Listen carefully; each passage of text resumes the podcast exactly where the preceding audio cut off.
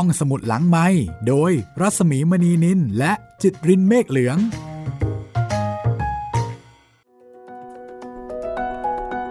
สวัสดีค่ะ ต้อนรับคุณผู้ฟังเข้าสู่ห้องสมุดหลังใหม่กับตอนที่ 30 โจโฉนายกตลอดการ3ก๊กฉบับนายทุนค่ะ สวัสดีคุณจิตริน สวัสดีครับพี่หมีครับ วันนี้เรามาอ่านงานเขียนของหม่อมราชวงศ์คือกริชปราโมทกันอีกครั้งหนึ่งนะคะ ครับ ก็มีคนถามว่า โจโฉนายกตลอดการจะถึงตอนที่ 30ไหมตอบได้แล้วค่ะ ถึงครับ ถึงแน่นอนแล้วก็มีเลยนิดหน่อยด้วยครับ ใครที่สนใจอยากจะไปอ่านหนังสือเล่มนี้ด้วยตัวเอง หาไม่ยากนะคะเออลองค้นในอินเทอร์เน็ตก็ได้ ครับผมหรือว่าตามร้านหนังสือชั้นนำทั่วไป ยังมีอยู่ค่ะ มีการพิมพ์ซ้ำอยู่เรื่อยๆนะคะครับและชุดนี้ก็มีสองเล่ม ก็คือโจโฉนายกตลอดการ แล้วก็เบงเฮก ผู้ถูกกลืนทั้งเป็นครับ อ่านสองเล่มนี้ก็เหมือนกับอ่านสามก๊กเพียงแต่ว่าอาจจะขาดรายละเอียดยิบยิบๆย่อยๆนะคะ ใช่ เนื่องจากว่าย่อลงมาเยอะเลยครับ แต่ถึงอย่างไรอ่านสองเล่มนี้เนี่ย คุณสามารถที่จะคุยกับคนอื่นรู้เรื่องแล้วค่ะ โอ้รู้เยอะแล้วครับตอนนี้ เริ่มคบไม่ได้แล้วค่ะ ครับผม อ่านแค่สองเล่มนี้ใช้ได้เลยนะคะ ครับ ที่สำคัญคือสนุกมาก ๆ เพราะฉะนั้นถ้าเกิดว่าฟังแล้วชื่นชอบ อย่าลืมบอกต่อค่ะ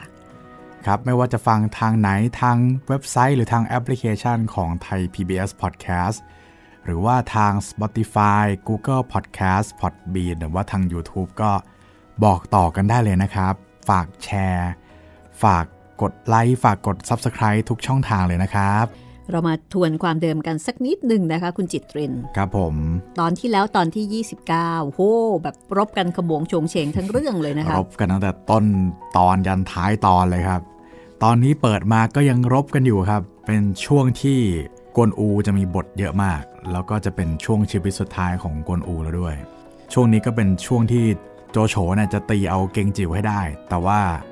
ของเบ้งก็เสนอแผนให้กวนอูเนี่ยไปตีเมือง อ้วนเสียซะก่อนไปตีเมืองทรงหยงซะก่อน จะได้เป็นการทำลายขวัญของฝั่งโจโฉ ทีนี้ก็อยู่ระหว่างที่โจโฉจะส่งอีกิมกับบังเต็กเนี่ยอือฮึมารบกับกวนอูแล้วมาติดตามกันนะคะว่าผลการรบจะเป็นยังไง กวนอู ซึ่งตอนนี้นี่ก็เปลี่ยนไปพอสมควรนะครับผมจากที่ผ่านมาคงจะจำได้ว่ากวนอูนี่เป็นคนน่ารัก นิ่งเออเป็นคนนิ่งๆ ไม่ใช่คน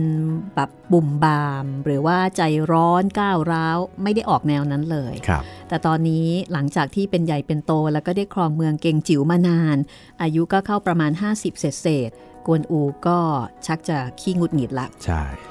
อยู่ในอำนาจมานานมีแต่ไม่เหมือนคนเดิมแล้ว มีแต่คนตามใจ อะ ถ้าพร้อมแล้วนะคะ เดี๋ยวเราไปต่อกันเลย กับโจโฉนายกตลอดการหม่อมราชวงศ์คึกฤทธิ์ปราโมทตอนที่ 30 ค่ะ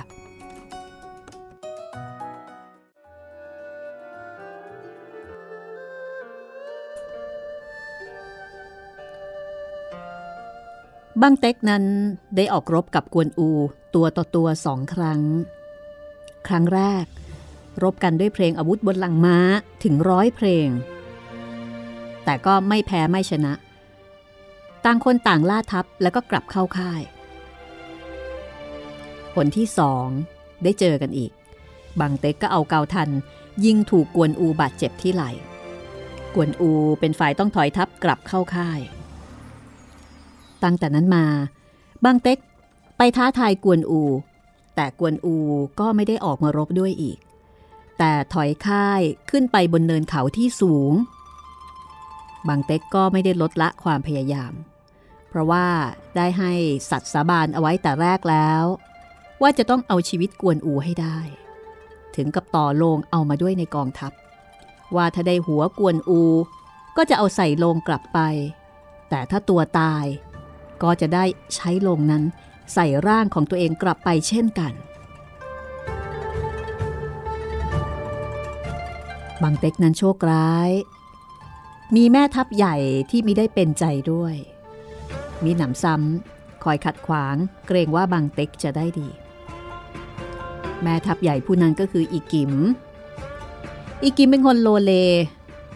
ขาดความกล้าหาญแล้วก็คอยกีดกันมิให้บางเต็ก ได้ปฏิบัติการเต็มความสามารถเผอิญเป็นเคราะห์ดีของกวนอูที่เกิดน้ำท่วมในสมรภูมิ ค่ายกวนอูตั้งอยู่บนเนินเขา พอเกิดเหตุการณ์น้ำท่วม ก็เลยไม่เดือดร้อน กวนอูให้จัดเตรียมเรือเอาไว้เป็นจำนวนมาก แต่ค่ายของโจโฉนั้นตั้งอยู่ในทุ่ง ก็เลยได้รับความเดือดร้อนมาก จากน้ำท่วม กวนอูเห็นได้ที ก็ให้ทหารลงเรือมาตีเอาค่ายฝ่ายโจโฉแล้วก็จับอีกิมแม่ทัพใหญ่ได้ด้วยละม่อม กวนอูให้เอาตัวไปจำคุกไว้ จนกว่าจะเสร็จการศึก ส่วนบางเต็กนั้นได้ต่อสู้จนเหลือแต่ตัวคนเดียว แล้วก็โดดลงเรือน้อยลำหนึ่ง มือหนึ่งก็แจว อีกมือหนึ่งก็ถืออาวุธยังคงต่อสู้ต่อไป แต่จิ้วฉอง ซึ่งเป็นทหารกวนอู เอาเรือมาเกยเรือของบางเต็กล่ม แล้วก็จับตัวบางเต็กได้ ในส่วนของบางเต็กนั้น แม้จะถูกจับได้ แต่ก็มีได้แสดงกริยาสะทกสะท้านหรืออ่อนน้อมต่อกวนอูกวนอูก็เลยสั่งให้เอาตัวไปฆ่าเสีย โจโฉจึงต้องสูญเสียทหารเอก ที่มีใจซื่อสัตย์กล้าหาญและฝีมือยอดเยี่ยมไปอีกคนหนึ่งอย่างน่าเสียดาย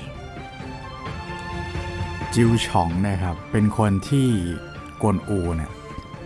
ให้ถือง้าวมังกรเขียวของกวนอู เพราะว่าง้าวของกวนอูเนี่ยหนักมาก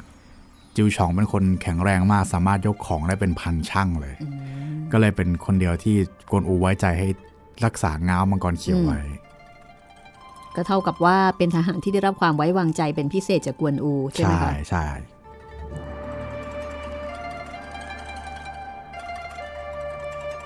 เมื่อตีค่ายรัฐบาลแตกไปเพราะเหตุน้ำท่วมแล้ว กวนอูก็เข้าโจมตี เพื่อที่จะหักเอาเมืองอ้วนเสีย แต่กวนอูไปยืนม้าคุมทหารด้วยความประมาท คือไม่ได้ใส่เสื้อเกราะ แต่ปิดเฉพาะที่หน้าอกเท่านั้น โจยินซึ่งอยู่บนกำแพงเมือง จึงให้ทหารระดมยิงเกาทันออกไป กวนอูถูกเกาทันที่ไหลและเกาทันนั้นเป็นเกาทันอาบยาพิษ กวนอูจึงต้องได้รับความเจ็บปวดแสนสาหัส แต่ชะตาของกวนอูก็ยังไม่ถึงที่สุด บังเอิญ หมอหัวโตซึ่งเป็นผู้เชี่ยวชาญในการผ่าตัดผ่านมา กวนอูจึงให้ไปรับตัวหมอหัวโตมา หมอหัวโตตรวจดูอาการกวนอูแล้วก็บอกว่า จะต้องผ่าหัวไหล่ ขูดพิษออกจนถึงกระดูก ทีแรกจะให้มัดกวนอูไว้กับเสาเพื่อป้องกันไม่ให้ดิ้น เพราะว่าสมัยนั้นยังไม่มียาสลบหรือว่ายาฉีดระงับความรู้สึก แต่กวนอูไม่ยอม เรียกเหล้ามากิน แล้วก็นั่งเล่นหมากรุก พอมึนหน้าแล้วก็เพลินหมากรุกจนแน่วแน่แล้ว หมอหัวโตก็ผ่าแผลที่หัวไหล่ แล้วก็ขูดพิษไปจนถึงกระดูก แล้วก็เย็บแผลจนเสร็จ โอ้โห ตรงนี้นะคะ คุณชายคือกริชก็บอกว่า นับว่าเก่งมากทั้งหมอและคนไข้ เมื่อรักษาเรียบร้อยแล้ว หมอหัวโตก็สั่งให้กวนอูพักผ่อนไปอีกหนึ่งเดือน จนกว่าแผลจะหาย ในส่วนของกวนอูจะให้บำเหน็จรางวัลอย่างไร หมอก็ไม่ยอมรับ กลับเดินทางต่อไปเพื่อรักษาคนไข้รายอื่นๆ หมอโคโตนะครับ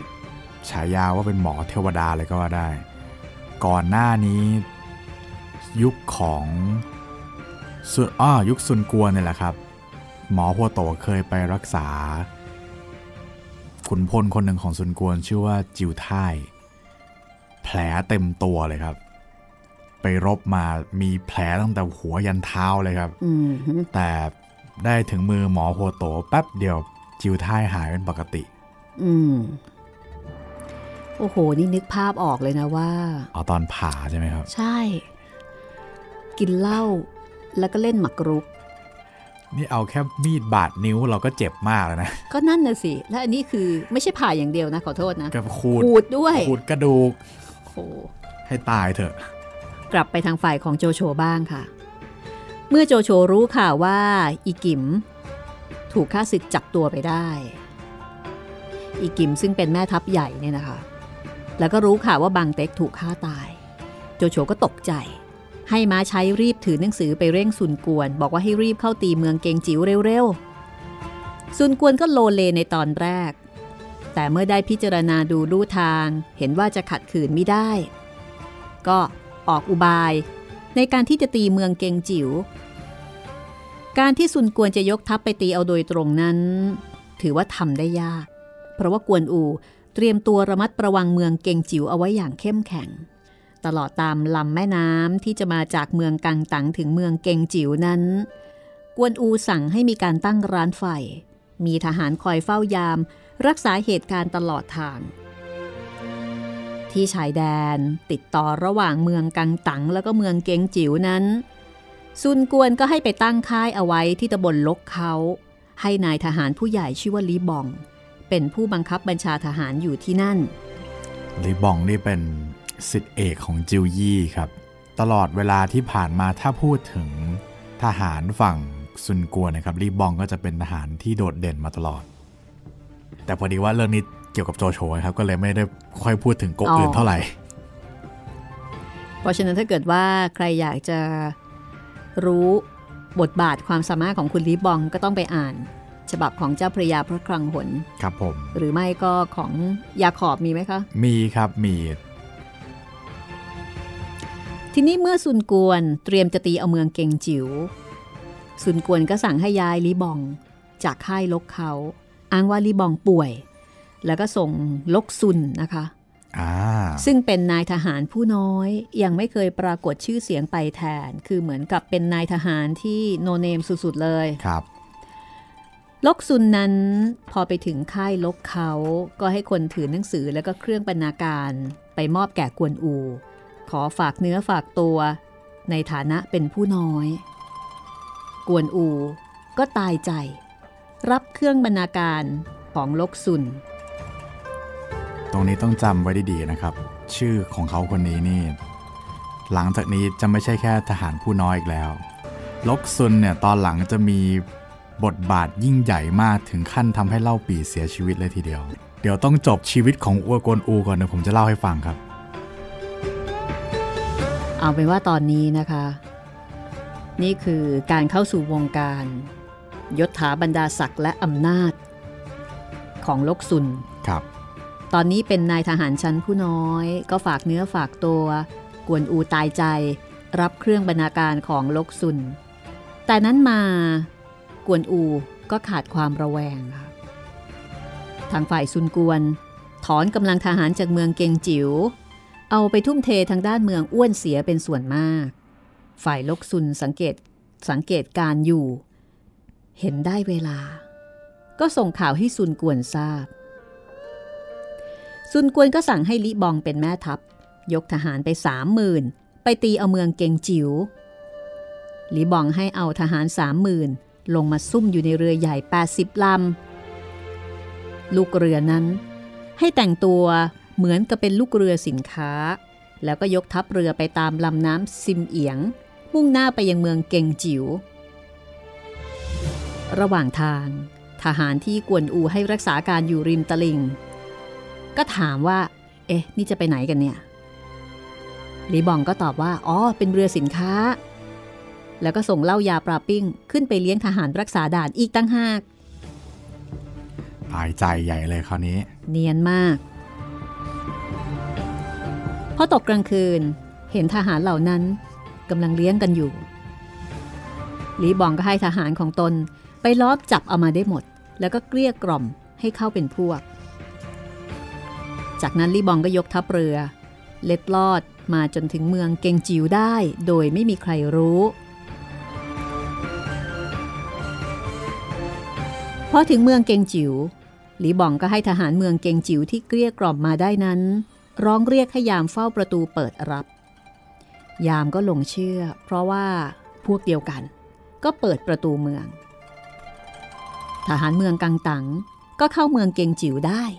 และก็ยึดเมืองนั้นได้โดยง่าย และลีบองก็ปกครองเมืองเกงจิ๋วโดยความเป็นธรรม มิได้มีเหตุให้กระทบกระเทือนแต่อย่างใด จะว่าไปก็น่าเห็นใจชาวเมืองเกงจิ๋วเนาะใช่ คือเป็นประชาชนที่มีบ้านอยู่จุดยุทธศาสตร์นี่ เดี๋ยวฝ่ายโน้นก็มาตี เดี๋ยวฝ่ายนี้ก็มาเอา ไม่มีความสุขเลย อยู่สงบสงบไม่ได้ ในส่วนของซุนกวน เมื่อรู้ว่าลิบอง ตีเมืองเกงจิ๋วได้แล้ว ก็ยกทัพหลวงมาตั้งอยู่ณเมืองนั้น ซุนกวนปรารบถึงเมืองเกงจิ๋วอีกสองเมืองก็คือ กังอันซึ่งมีเปาสูหยินเป็นเจ้าเมือง แล้วก็เมืองลำกุนซึ่งมีบีฮองเป็นเจ้าเมือง บอกว่า ถ้ายังตีสองเมืองนี้ไม่ได้ การที่จะกระทำต่อไปก็คงไม่สะดวกตาจี้หลวนรับอาสาซุนกวนไปเกลี้ยกล่อมให้เปาสูหยินเจ้าเมืองกังอันยอมอ่อนน้อมได้ และเปาสูหยินก็ไปหาบีฮองณเมืองลำกุนชักชวนบีฮองให้เข้ามาอยู่กับทางฝ่ายซุนกวนอีกคนหนึ่ง ลองมาดูทางฝ่ายโจโฉบ้าง เมื่อได้ติดต่อไปยังซุนกวนแล้ว โจโฉก็ให้สิหลง ยกทัพหน้าไปสู้กับกวนอูพอได้รู้ว่าซุนกวน ตีเมืองเกงจิ๋วได้ โจโฉก็ยกทัพหลวงออกมาบรรจบกับทัพหน้าของสิหลงที่ทุ่งเอียงลกโผ ขณะนั้นปรากฏว่ากวนอูให้กวนเป่งลูกชาย ไปตั้งค่ายรักษาเมืองเอียนเสียอยู่สีหลงก็เลยแต่งกองทหารไปล่อให้กวนเป่งออกมาจากค่าย เมื่อกองทหารซี่หลงยกไป กวนเป่งก็ออกมารบ ทหารซี่หลงก็ทำเป็นหนี กวนเป่งรู้ไม่ทันก็ออกติดตาม สีหลงจึงคุมทหารอีกกองหนึ่ง เข้าตีเมืองเอียนเสียแล้วก็เผาเมือง กวนเป่งก็หนีกลับมาเข้าค่าย แต่ภายในวันนั้นเอง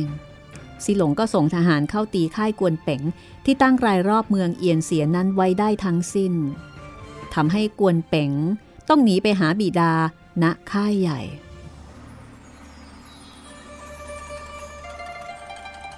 ตอนที่กวนเป๋งไปบอกกับบิดาคือกวนอู ว่าบัดนี้ซี่หลงตีได้เมืองเอียนเสียแล้ว ส่วนรีบบองแม่ทัพซุนกวน ตีได้เมืองเกงจิว๋ว แต่กวนอูก็ไม่ได้เชื่อข่าวนี้นึกว่าเป็นการโฆษณาของฝ่ายข้าศึกที่จะให้ทหาร หมดขวัญกำลังใจ พอดี ทหารมารายงานว่าซีหลงยกทัพมาถึง กวนอูก็เตรียมตัวจะออกไปรบ ใครจะห้ามให้ระวังตัว เพราะว่ากวนอูเนี่ย คือสุขภาพยังไม่ค่อยดี ยังป่วยอยู่ อันเนื่องมาจากการผ่าตัดที่ไหล่ที่ถูกธนูพิษยิง แต่กวนอูก็หาได้ฟังไม่ซี่หลงกับกวนอูนั้น เคยเป็นมิตรชอบพอกันอยู่ ตั้งแต่ตอนที่กวนอูไปอาศัยโจโฉอยู่ในเมืองหลวง เมื่อมาพบกันในสนามรบซีหลงก็โค้งคำนับกวนอูหน่อยหนึ่งพอเป็นที แล้วก็มีการร้องทักว่า แต่ข้าพเจ้าจากมาก็ช้านาหลายปี ท่านนี่หนวดเคราเผ่าผมก็งอไปสิน้น สิ่งใดซึ่งท่านได้สั่งสอนให้แต่ก่อน ก็คิดถึงคุณท่านไม่วายวัน อันตัวท่านเป็นคนดีมีเกียรติยศในแผ่นดิน ข้าพเจ้าได้เห็นหน้าท่านวันนี้ มีความดีใจหาที่สุดไม่ได้ แต่พอประกาศแล้ว สีหลงก็สั่งให้ทหารเข้าจับตัวกวนอู แล้วก็บอกว่าใครฆ่ากวนอูได้ จะให้ทองพันตำลึง รั้นกวนอูตกใจถามว่า เป็นไรท่านจึงว่ามาดังนี้ สีหลงก็ตอบกลับไปว่า เป็นที่ขบวนสงคราม ถึงจะชอบมีไมตรีต่อการประการใด ก็จำจะทำเอาชัยให้ได้ ว่าแล้วสีหลงก็ขับม้าแล้วก็ถือขวานใหญ่ออกมารบกับกวนอู รบกันได้ถึง 80 เพลง ก็ยังไม่แพ้ชนะกัน กวนอูก็ถอยกลับเข้าค่าย ตรงนี้นี่ก็สะท้อนฉากการรบสะท้อนสภาพการทำสงครามนะคะครับแหมตอนแรกก็อ้าวโอ้ไม่เจอกันพี่วนานหูยอะไรที่สอนไว้เนี่ย ยังจำได้เลยนะเนี่ย ใช่ ดีใจจริง ๆ มาเจอกันวันนี้ สักพักเดียว เฮ้ย ใครฆ่าพี่กวนอูได้เนี่ย ให้ทองพันจังพี่กวนอูงงเลย เอาปรับตัวไม่ทัน เมื่อกี้ยังทักอยู่เลย อ๋อไม่ได้พี่ อันนี้มันเป็นการศึก เออไม่ได้เออไม่ได้สนิทมันกันมันเกินไม่ดี สนิทกันไปก็เท่านั้นนะ ยังไงยังไงก็ต้องว่ากันไปใช่เออในฐานะของการศึกสงคราม ปรับอารมณ์ไม่ทันเลยทีเดียวครับ ทีนี้ฝ่ายซีหลงค่ะ เมื่อกวนอูถอยกลับเข้าค่ายไปแล้ว ก็คุมทหารเข้าปล้นค่ายกวนอูเป็นสามารถ โจหยินก็ยกทัพออกมาจากเมืองอ้วนเสีย เข้าตีค่ายกวนอูทั้งสี่ทิศกวนอู แย่ละ ไม่สามารถจะรักษาค่ายไว้ได้ ก็เลยตีออกจากค่าย คุมทหารหนีออกไปทางเมืองทรงหยง พอเดินทางไปถึงกลางทางก็มีม้าใช้มาบอกว่า เมืองเกงจิ๋วแล้วก็บรรดาเมืองบริวารทั้งปวงนั้น เสร็จสุนกวนหมดแล้วสุนกวนตีได้หมดแล้ว กวนอูเสียใจมาก ประกอบกับพิษบาดแผลกำเริบ อย่าลืมนะคะ เพิ่งจะผ่าตัดใหญ่มานะใช่แผลก็ยังไม่หายดี เพราะว่าจำได้ใช่ไหม หมอเนี่ยสั่งเอาไว้ พักเดือนให้พักหหนึ่นึ่งงเดือนเออก็เป็นลมค่ะ ตกจากหลังมา้า เมื่อไม่สามารถจะยกทหารไปเข้าเมืองได้ กวนอูก็เลยกลายเป็นขุนพลผู้จรจัด รอความพินาศอยู่ท่ามกลางระหว่างทหารของโจโฉและซุนกวน โอ้โห กลายเป็นขุนพลเร่ร่อนหรือเปล่า ใช่ครับ อย่างนั้นเลยไม่มีเมืองกลับ โอ้ยตายตายตายจะไปหาฝั่งเล่าปีก็ไกลเกิน จะกลับก็ไม่ได้ จะไปก็ไม่ถึง เมื่อตกอยู่ในฐานะลำบากเช่นนั้น กวนอูก็ให้คนไปหาลิบองที่เมืองเกงจิว๋วต่อว่าต่อขานในการที่ลิบองเคยเป็นมิตรชอบพอกันมาแต่ก่อน แต่มาหักหลัง ตีเอาเมืองเกงจิ๋วในเวลาที่กวนอูเผลอแต่ลิบองก็ตอบมาว่า เรื่องนี้มันไม่ใช่เรื่องส่วนตัว เป็นเรื่องที่ต้องปฏิบัติตามคำสั่งผู้บังคับบัญชา จะไปทำอย่างไรได้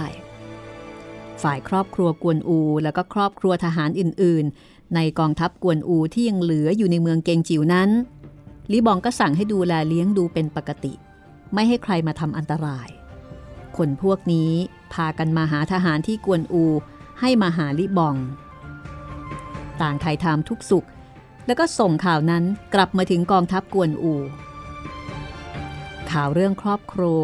ยังอยู่ดีมีสุขก็กระจายไปทั่วทั้งกองทัพ ทหารทั้งปวงก็พากันสรรเสริญลิบองว่ามีความกรุณา แล้วก็พากันหนีกลับไปหาครอบครัวที่เมืองเกงจิ๋วเสียมากต่อมาก กวนอูจะตีเอาเมืองเกงจิ๋วคืนก็ไม่ได้ เพราะว่ามีทหารซุนกวนยกมาคอยขวางอยู่ ในขณะที่ทหารในกองทัพของกวนอูก็หนีกลับเมืองเกงจิ๋วเรื่อยๆ จนในที่สุด กวนอูมีทหารเหลืออยู่เพียงแค่ 300 คนเท่านั้น จึงตีออกจากที่ล้อม ซึ่งมีทหารซุนกวนล้อมอยู่ แล้วหนีไปตั้งอยู่ณเมืองเป็กเสีย พอกวนอูเข้าเมืองเป็กเสียได้ ทหารซุนกวนก็มาล้อมเมืองนั้นไว้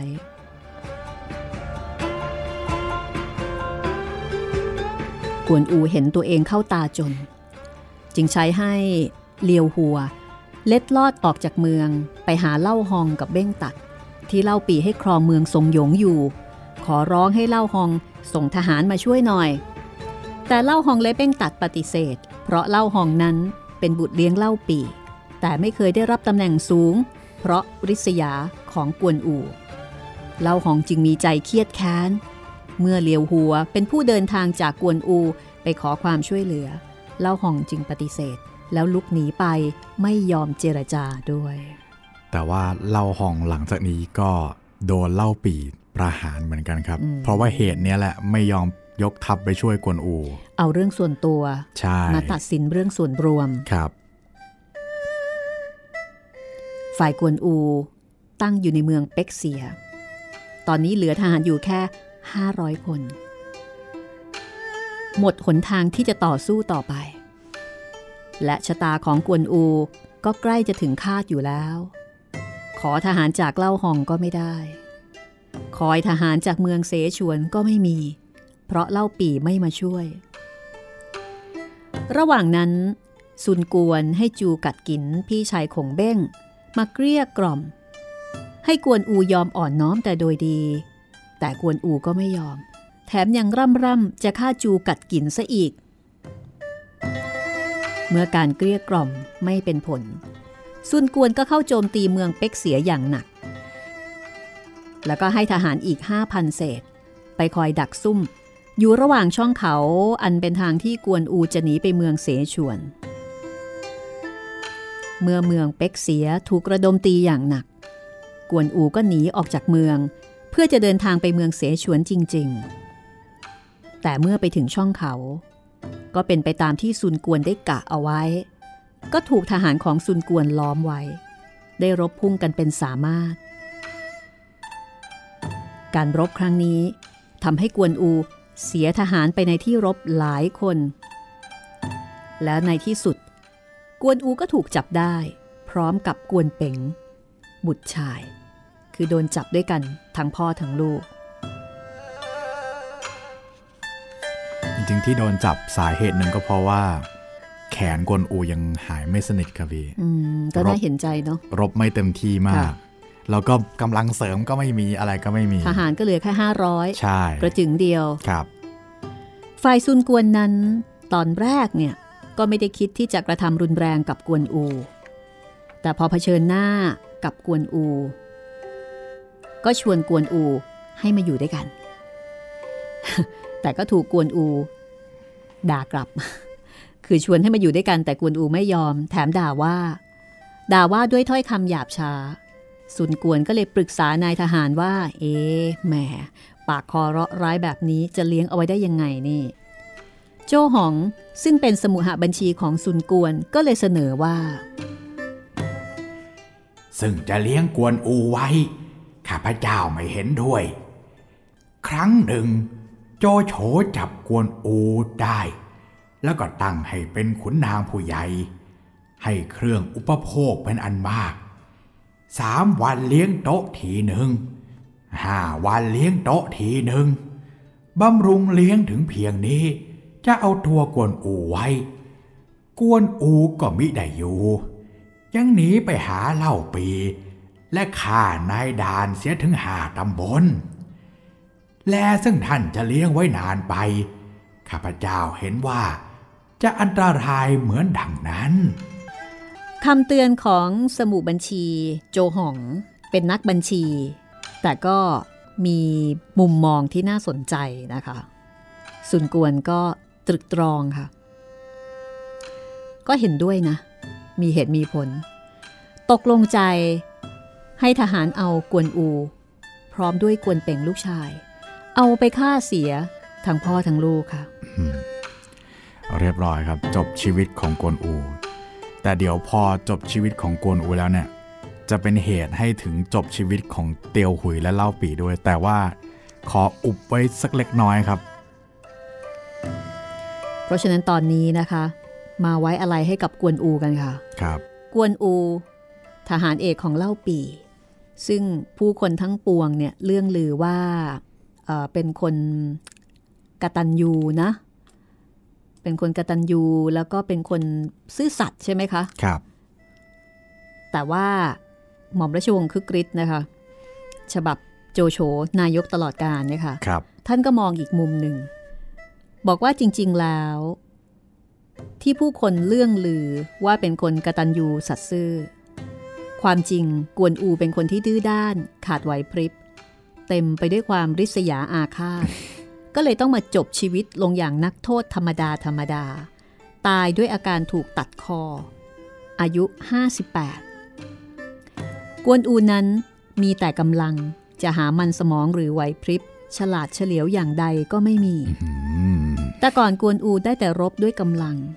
คนอื่นเป็นปัญญาความคิดให้ จึงเอาตัวรอดมาได้ และครั้งหนึ่ง โจโฉจับได้เช่นเดียวกับที่ซุนกวนจับได้คราวนี้ แต่โจโฉมีจิตเมตตามากกว่า กวนอูจึงครองชีวิตมาได้จนอายุ 58 แต่คราวนี้กวนอูต้องรับผิดชอบรบแต่ผู้เดียว พวกพ้องปล่อยไว้แต่ตัว ไม่มีใครยอมช่วย กวนอูจึงต้องปราชัย และเสียชีวิตไปด้วยคมดาบนอกสนามรบ แต่ตามหนังสือสามก๊กนั้น กวนอูตายแล้วก็ยังไม่หมดพยาบาท ด้วยความพยาบาทอาฆาตนั่นเอง กวนอูก็กลายเป็นอสุรกายเที่ยวหลอกหลอนคน แล้วก็ไปหักคอลิบอง แม่ทัพของซุนกวนตายไปอีกคนหนึ่ง ด้วยความแค้นที่ว่าลิบองไปตีเอาเมืองเกงจิ๋วได้ ตรงนี้ก็อาจจะแปลกๆหน่อยครับ ในหนังสือสามก๊กจะเขียนว่า ลิบองฝันเห็นว่ากวนอูเนี่ยมาหลอก แล้วก็วันรุ่งขึ้นก็เหมือนแบบไหลตายอะไรอย่างเงี้ยครับพี่ คือเหมือนกับว่า ให้คนอ่านจินตนาการ ใช่ มันเป็นไปได้ทั้งสองอย่างครับว่าอาจจะเป็นผีมาหักคอจริงหรือว่าๆหรือว่าป่วยอะไรคือบางอย่าง คุณลิบองอาจจะรู้สึกผิดแล้วก็คิดไปเอง ใช่ แล้วก็ตายไปเองครับเอาละค่ะ เดี๋ยวเราพักกันสักครู่หนึ่งก่อนนะคะ ครับเพ ราะฉะนั้นตอนนี้คุณกวนอู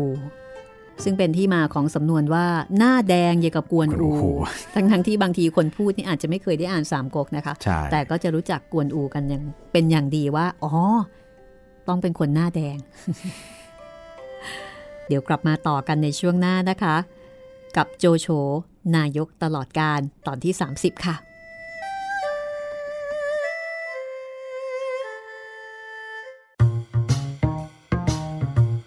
ห้องสมุดหลังไม้โดยรัศมีมณีนินและจิตรินเมฆเหลือง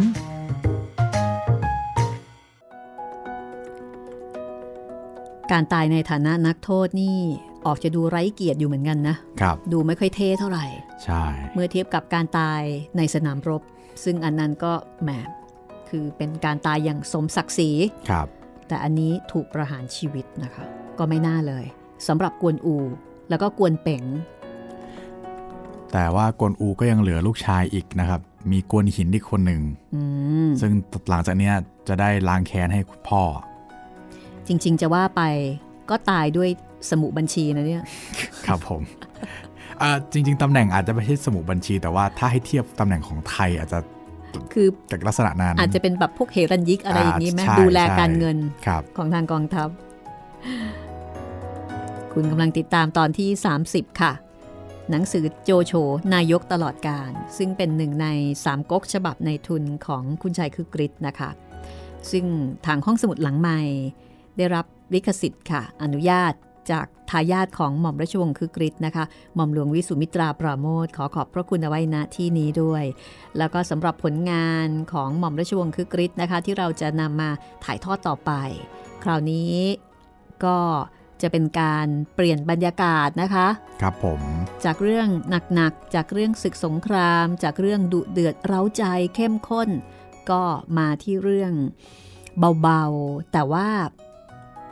ก็ไม่ถือว่าเบาซะทีเดียวนะ ครับ แต่เป็นเรื่องที่มีความกุ๊กกิ๊ก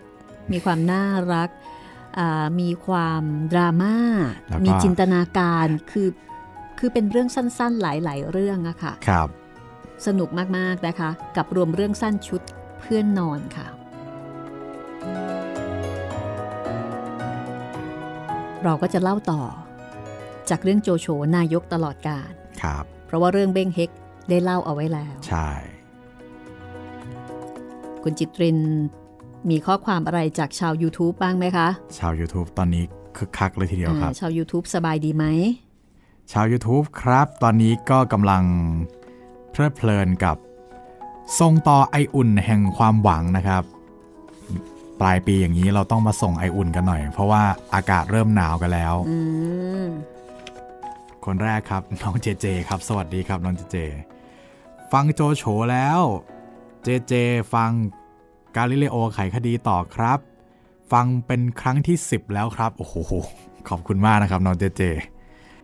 น่าจะอ่านว่าคุณออยเอเบิลนะครับ เขียนมาบอกว่า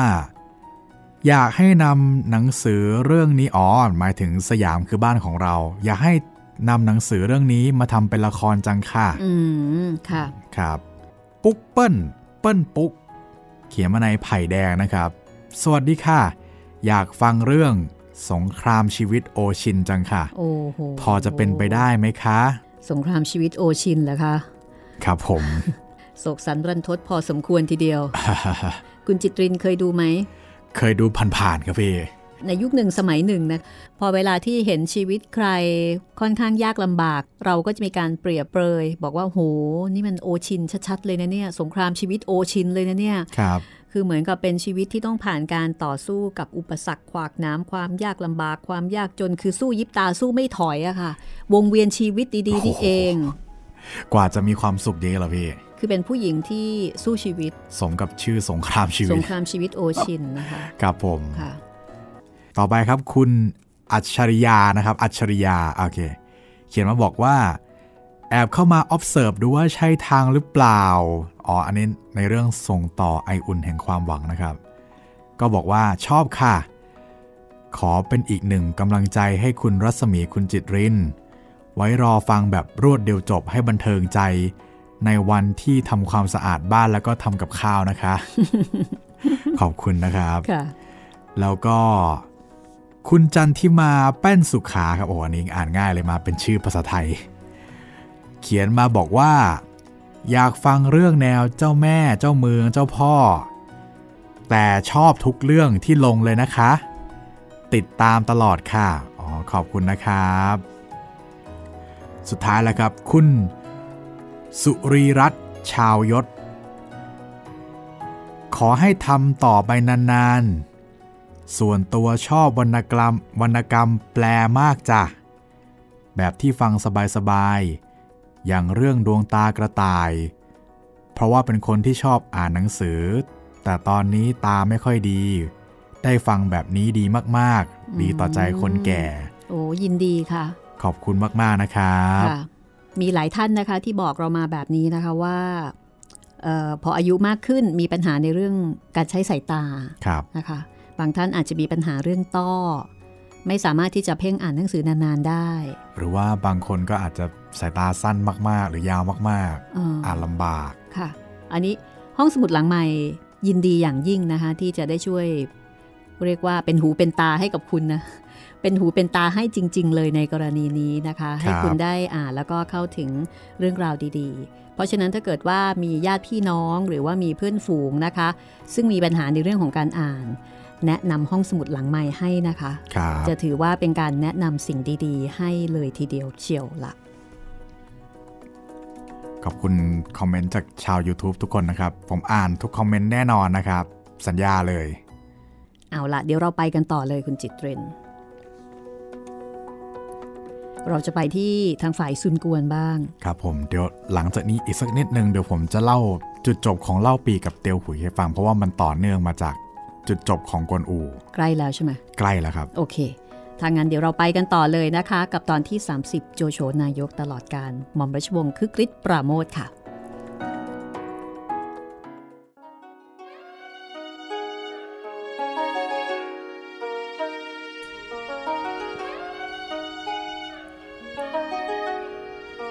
จะกล่าวถึงซุนกวน เมื่อได้ฆ่ากวนอูลงแล้ว ก็บังเกิดอาการสะทกสะท้าน เพราะกวนอูและเล่าปีได้สะบดสะบานกันไว้เป็นหนักหนา หากเล่าปีรู้ว่าซุนกวนฆ่ากวนอูตาย ก็จะยกทัพมารบเมืองกังตังเพื่อล้างแค้นซุนกวนยิ่งคิดไปก็ยิ่งวิตก จึงหารือกับเตียวเจียวที่ปรึกษา เตียวเจียวก็แนะนำว่า ทางที่ดีที่สุด ซุนกวนควรจะส่งหัวกวนอูไปให้แก่โจโฉเพื่อทางฝ่ายเล่าปีจะได้เห็นว่า ซุนกวนเพียงแต่ปฏิบัติไปตามคำสั่งของโจโฉเท่านั้น ความอาฆาตของเล่าปีก็จะตกไปอยู่แก่โจโฉและบางทีเล่าปีก็จะไม่ยกมารุกรานเมืองกังตัง ซุนกวนได้ฟังคำปรึกษาของเตียวเจียวก็เห็นด้วย สั่งให้ต่อหีบ ใส่ศีรษะกวนอู แล้วก็ส่งไปให้กับโจโฉซึ่งขณะนั้นอยู่ที่เมืองลกเอียง แต่โจโฉรู้เท่าทันอุบายของซุนกวน ในการที่จะผลักภาระความรับผิดชอบจากการตายของกวนอูมาให้แก่ตน ซุนกวนสั่งประหารชีวิตกวนอูอย่างนักโทษธรรมดา เมื่อกวนอูตายแล้วก็ไม่มีใครมาจัดการศพให้สมเกียรติ โจโฉหวนรำลึกนึกถึงความหลังเมื่อครั้งกวนอูมาอยู่ด้วย ตลอดจนเหตุการณ์ต่างๆ ที่ได้ผ่านมา ที่ได้เคยรบรับขับเคี่ยวกันมามากต่อมาก ถึงคราวเข้าที่อับจน กวนอูก็ได้ปล่อยตัวให้พ้นอันตราย เมื่อได้คิดอย่างนี้ โจโจโฉก็สั่งให้ต่อหีบ ทำด้วยไม้หอมอย่างดีมีราคา จะเอาไว้ใส่หัวกวนอู และให้ตระเตรียมพิธี จะประกอบงานศพกวนอูให้มีเกียรติ เช่นเดียวกับศพขุนนางผู้ใหญ่ เดี๋ยวตรงนี้ก่อนจะไม่มีจุดแทรกนะครับ ผมขอแทรกเรื่องเรื่องระหว่างเล่าปีกับซุนกวนก่อน หลังจากที่เล่าปีรู้แล้วว่า เป้าหมายของเราคราวนี้คือซุนกวนอืมเป้าหมายเบนมาทางนี้แล้ว ใช่ครับ ก็เลย ยกทัพใหญ่ที่สุดในชีวิตของเล่าปีเลยครับ คือเล่าปีไม่หลงกลซุนกวนใช่ไหม ใช่ แต่ว่าสิ่งเนี้ยจะทำให้เล่าปีพังพินาศครับ คือ ก่อนที่เล่าปีจะไปรบกับซุนกวนนะครับ ก็เจอกับเตียวหุยเนาะแล้วก็ทั้งสองคนก็เป็นพี่น้องร่วมสาบานกันก็ เสียใจมากจะต้องไปแก้แค้นในกวนอูให้ได้คงเบ้งเนี่ยทัดทานหลายรอบแล้ว บอกว่าอย่าอย่าเพิ่งไปโจมตีซุนกวนต้องเอาโจโฉให้ลงก่อนอืมเล่าปีไม่ฟังแล้ว เพราะว่าตอนนี้เป็นอ๋องเลือดขึ้นหน้าเป็นอ๋องแล้วด้วยอ๋อแล้วก็เลย โอเค เตรียมพร้อมกับเตียวหุยจะไปตีซุนกวนอืมทีนี้ฝั่งเตียวหุยครับ พอกลับไปที่เมืองที่ตัวเองดูแลอยู่เนี่ย ก็เรียกประชุมขุนนางเลย บอกว่าเราจะเตรียมทำศึกภายใน3วันอืม3วันเองนะพี่ มันเร็วมากครับ แล้วก็การรบครั้งเนี้ยต้องการสิ่งของตามนี้ก็คือ อาวุธ ชุดเกราะ เสื้อผ้าธงต้องเป็นสีขาวทั้งหมดอืมเพื่อเป็นการไว้อะไรไว้อะไรให้กับอืมเราค่ะเอ่อให้กับกวนอูกวนอูค่ะ ทีเนี้ยคนที่ได้รับมอบหมายให้จัดหาสิ่งของพวกเนี้ยผมจำชื่อไม่ได้แล้วเนาะมีสองคน ก็บอกว่าโอ้โหท่านภายใน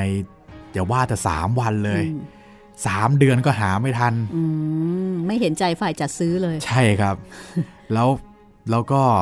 ก็เลยพยายามจะทัดทานอะแต่เตียวหุยไม่ฟังอะไรละอืมกำลังเลือดขึ้นหน้า บอกว่าถ้าหามาไม่ได้ภายในสามวันอืมพวกเองตายอืมคราวนี้เป็นเรื่องเลยครับ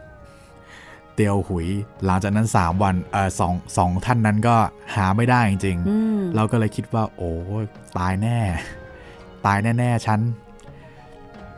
ปรึกษากันว่าจะเอายังไงดี ก็เลยคิดว่า โอเค คืนนั่นแหละหนีมอมเหล้ามอมเหล้าเตียวหุยแล้วก็อ๋อฆ่าซะเลย อ้าวโห โถคือจำไม่ได้ว่ามอมเหล้าหรือว่าก็คืเตียวหุยเมาวางนะแผครันบฆ่าเตียวหุยนั่นแหละใช่อ่าแล้วก็ค่ะเอาหัวเตียวหุยเนี่ยไปสวามิภักดิ์กับกวนอู เพราะว่าเป็นศัตรูทางการเมืองกันอยู่แล้วเนาะช่วงนี้เออไปสวามิภักดิ์กับทางซุนกวนหรือว่าเอโจอโฉเออส่วนกวนส่วนกวนส่วนกวนโอเคครับ ทีนี้พอสองคนเนี้ยไปสวามิภักดิ์กับส่วนกวนเสร็จฝั่งเล่าปีรู้ข่าวอืมโอ้โหตายก็ยิ่งแล้โกรวธหนักเข้าไปอีก โกรธหนักเลยน้องสองคน ตายเพราะกวนเออซุนกวน แต่ไอประการหลังนี่ซุนกวนอีไม่เกี่ยวเลยนะไม่เกี่ยวเลยครับ เรียกว่ายังไงดีอะเป็นผลพลอยได้มากกว่าอืมฮึค่ะก็เลย คราวนี้เล่าปีก็เลยยกทัพไปเลยทัพใหญ่มากคงเบ้งนี่ก็ไม่ทัดทานอีกแล้วคะทัดทานครับ แต่ว่าก็ไม่วะไม่ไหวไม่ไหวแล้ว เตือนยังไงาฮะตอนนี้ไม่ฟังแล้วครับค่ะก็เลย อะโอเคอืมก็ต้องทำใจอืม แต่ในใจเนี่ยรู้เลยว่าไม่ไม่ดีแน่อืมระหว่างที่เล่าปียกทัพใหญ่ไปนะครับซุนกวนเห็นก็โอ้โห กลัวเหมือนกันครับอืมส่งไอ้สองคนนั้นนะครับ ที่ฆ่าเตียวหุยเนี่ยอือฮึคืนมาให้เล่าปี ให้ให้เล่าปีเอ่อคือถ้าถามว่าคุณซุนกวนเนี่ยเขาก็ไม่ได้เป็นคนแบบกล้าหาญขัดหรือว่าเป็นอะไรล่ะ คือเท่าที่ฟังดูแกก็เป็นคนกลางๆเนาะใช่ คือเออยังไงดีล่ะ รักษาเมืองตัวเองไว้ประให้คองรอปดระดีคกว่าองอะใช่ประคองประคองว่ากันไปตามสถานการณ์ ใช่ครับ พอส่งกลับมาก็เล่าปีก็จัดการให้ลูกชายอืมของเตียวหุยเนี่ย เตียวค่ะเตียวเปานะครับฆ่าสองคนนั้นตายเส้นอืมธงชัย แต่ก็ยกทัพไปอยู่ดีอืมยังไม่หายแค้นมันไม่อืมเกี่ยวกันอืมฮึค่ะคราวนี้ยกทัพไป เล่าปีชนะมาตลอดเลยครับ ตีด่านไหนชนะด่านนั้นตลอด จนซุนกวนเนี่ย คิดไม่ออกแล้วว่าจะสู้ยังไง ก็นึกไปถึงอาลกซุนจำพี่หมีจำอาลกซุนอืมได้ไหมอืมที่อืมคราวที่แล้ว ใช้แผนจนกวนอูต้องเสียท่ามาแล้วอืมระหว่างระหว่างนั้นนะครับ ลกซุนก็เพราะว่าเป็นทหารชั้นผู้น้อยนะค่ะไม่ได้รับการโปรโมทสักทีอืมก็เลยโดน ก็เลยเหมือนน้อยใจลาออกจากการเป็นทหารไป คราวนี้มีคนแนะนำว่าเอาก็เอาลกซุนกลับมาเรียกกลับมาใช้งานอีกรอบนึงสิเอ๊ะทำไมไปนึกถึงลกซุนได้ก็ไม่รู้นะเพราะว่าในในหนังสือสามก๊กอะครับ คือลกซุนเป็นกุนซือหนุ่มที่เก่งมากอืม วางแผนหลาย ๆ ครั้งเนี่ยทำให้ซุนกวนได้เปรียบมาตลอด แต่ว่าเป็นมานอกสายตา ใช่ ไม่ได้รับการโปรโมท ใช่ แล้วที่สำคัญเลยคือณช่วงเวลาเนี่ยครับ ไม่เหลือใครแล้ว ไม่เหลือใครสิแล้ว หมดแล้วหมดหน้าตากแล้วอ่าฮะก็เลยเอาลกซุนเอาลกซุนกลับมาช่วยงานอ้วนหน่อย ลกซุนก็เลย ได้มาเป็นเสนาธิการใหญ่ณตอนนั้น ทีนี้กองทัพของเล่าปีนะครับ ก็ยกทัพมาถึงเอ่ออีเหลงอืมฮึแล้วลกซุนก็ตั้งตั้งค่ายไว้ที่อีเหลงเหมือนกัน เล่าปีเนี่ยเป็นฝั่งบุกมาใช่ไหมพี่มันต้องอ่อนล้ามากกว่าอยู่แล้ว แล้วช่วงนั้นเป็นฤดูร้อนด้วยค่ะทหารของเล่าปีก็เลย อ่อนล้ามาก เหนื่อยมาก เพลียมาก เล่าปีก็เลยสั่งให้ไปตั้งค่ายในป่าหลบแดด แต่จริง ๆ แล้วเนี่ย มันไม่ควรจะตั้งค่ายในป่า เพราะว่าถ้าจุดไฟเผาทีเดียวเนี่ยวอดอ๋อทั้งกองทัพเลยอืมเล่าปีก็เลยโดนเผาค่ายครับอืมหมื่นลี้อืมกองทัพที่ที่ยกมาเป็นแสน วอดวายเกือบหมดเลยครับโอ้ด้วยฝีมือของลกซุนเนี่ยแหละครับ โอ้โห แล้วหลังจากนั้นเล่าปีก็เลย โอ้สติคืนมาเลยนึกถึงของเบงว่า ว่าเตือนแล้วอืไม่ฟังเอง เราไม่ฟังเขาเอง ใช่อืมระหว่างทางที่ถอยทัพกลับนะครับ คือเล่าปียังยังรอดชีวิตนะครับ แค่สูญเสียกองทัพเนี่ยวอดวายเลยอืมเล่าปีก็ถอยกลับมา ไปที่เมืองที่ใกล้ที่สุดครับ แล้วก็สั่งให้ทหารเนี่ยถอดเกราะถอดเสื้อถอดชุดทั้งหมด ไปกองรวมกันแล้วก็จุดไฟเผากันเป็นแบบ คล้ายๆกำแพงไฟครับอืมให้ลกซุนตามมาไม่ได้อือหือแล้วหลังจากนั้นอีกไม่นานครับ เล่าปีก็ตรอมใจด้วยสุขภาพแล้วก็ด้วยสภาพจิตใจเสียชีวิตไป เสียชีวิตไปในขณะที่อยู่ระหว่างทางอ่ากลับมาที่เมืองแล้วครับอ๋อก็ได้สั่งเสียได้มีพินัยกรรมนู่นนี่นั่น ก็คือรอดจากศึกครั้งนี้ไปได้ใช่แต่ก็รอดไปแบบบอบช้ำสะบักสะบอม ใช่อืม แต่ลกซุนครับก็เกือบจะเสียท่าให้กับขงเบ้งเหมือนกันในศึกเดียวกันเลย คือทางกลับที่เล่าปีกลับอะครับขงเบ้งก็ได้วางกับดักไว้หนึ่งชั้น เป็นคล้ายๆค่ายกลครับค่ายกลที่ไม่มีมนุษย์เลยแม้แต่คนเดียว ใครเดินเข้าไปจะไม่สามารถออกมาจากค่ายกลนี้ได้ แต่บังเอิญว่าลกซุนเนี่ยโชคดีมากไปเจอกับพ่อตาของขงเบ้งอืมพ่อตาคนเนี้ยบอกทางออกให้อ้าว คือพ่อตาคนเนี้ยครับคือเหมือนกับว่าทำเพื่อเอาบุญนะครับ ไม่อยากให้มีใครตายแถวนี้อะไรอย่างนี้ คือพ่อตานี่รู้กลไกของค่ายกลนั้น ใช่ ก็เลยบอกทางออกให้ลกซุนให้โอ้ค่ะ ก็ประมาณนี้ครับ จุดค่ะจบของเล่าปีกับเตียวหุยโธ่ไม่ไม่รู้ว่าใครเป็นพี่ใหญ่พี่รองน้องเล็กอ่า คุณจิตรินรู้ไหมจริง ๆ พี่ใหญ่ก็คือเล่าปีครับค่ะแล้วก็พี่รองคือกวนอูอ่าน้องเล็กคือเตียวเตียวหุย แต่ไม่บอกเลยนะพี่อืมน้องเล็กเตียวหุยครับเพราะฉะนั้นอันนี้ก็พี่รองตายก่อนเนาะใช่ แล้วก็น้องเล็กอ่าแล้วก็พี่ใหญ่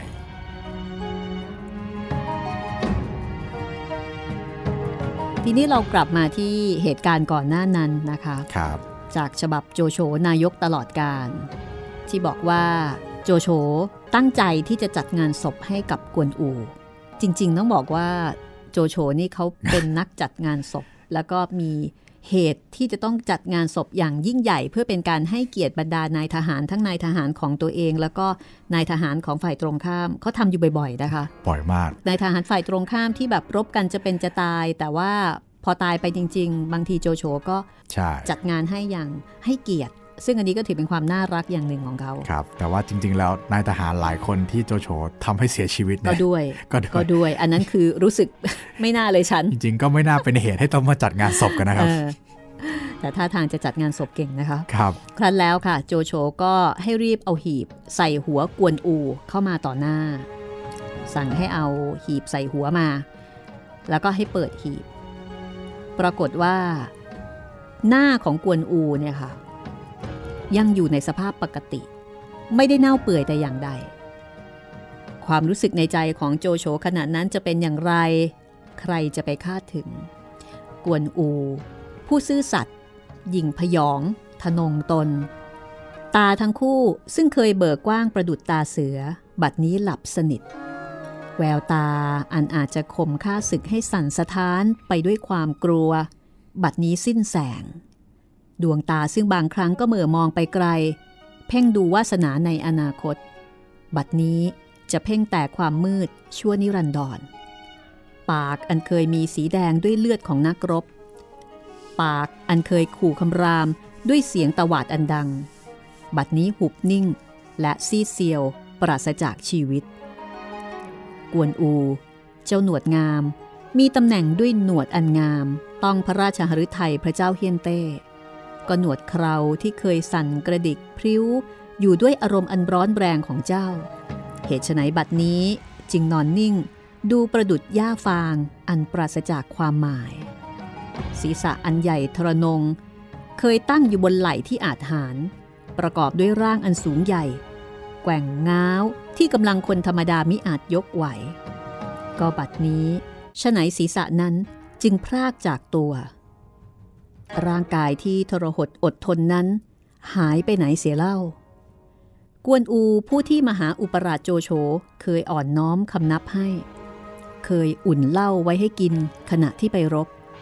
ผู้ที่โจโฉผู้เรืองอำนาจยอมง้องอนปฏิบัติเอาใจ เพราะอยากได้ความรักความซื่อสัตย์ของเจ้า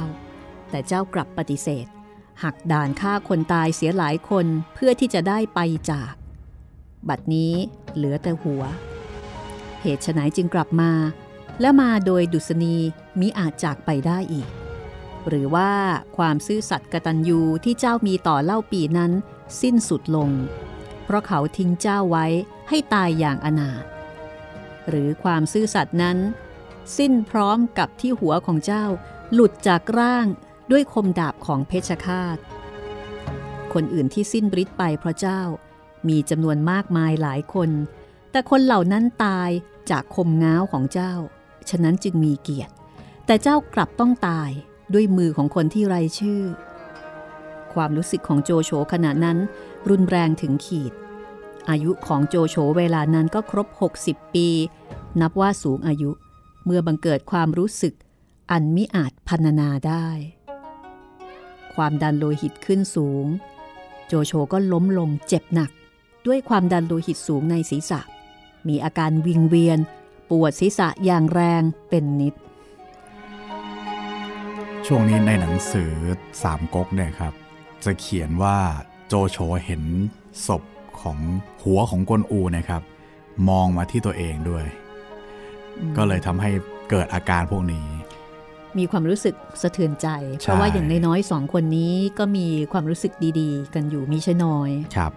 แต่ถึงโจโฉจะป่วยหนักก็ตาม โจโฉก็มีได้ละเลยที่จะประกอบงานศพกวนอูอย่างสมเกียรติ โจโฉให้เอาหัวกวนอูไปฝังไว้ณสุสานนอกเมืองลกเอียง โดยที่ตัวโจโฉเองนั้น เดินนำหน้าขุนนางทั้งปวง ตามศพกวนอู และให้จารึกที่หลุมฝังศพไว้ว่า ที่ฝังศพเจ้าเมืองเก่งจิ๋วเราจะหยุดเอาไว้ที่ตรงนี้ก่อนนะคะ สำหรับตอนต่อไป ก็มาติดตามชีวิตของโจโฉกันต่อนะคะครับรู้สึกว่าชีวิตของโจโฉนี่ก็กระเสอบกระแสะอยู่ไม่น้อยนะครับผม จะเป็นอย่างไรต่อไปนะคะ ตอนหน้าตอนที่ 31 ค่ะ พลาดไม่ได้เลยทีเดียวเชียว น่าจะเป็นตอนสุดท้ายแล้วด้วยนะครับค่ะ วันนี้เราสองคนลาไปก่อนค่ะ สวัสดีครับ สวัสดีค่ะ ห้องสมุดหลังไม้โดยรัสมีมณีนินและจิตรินเมฆเหลือง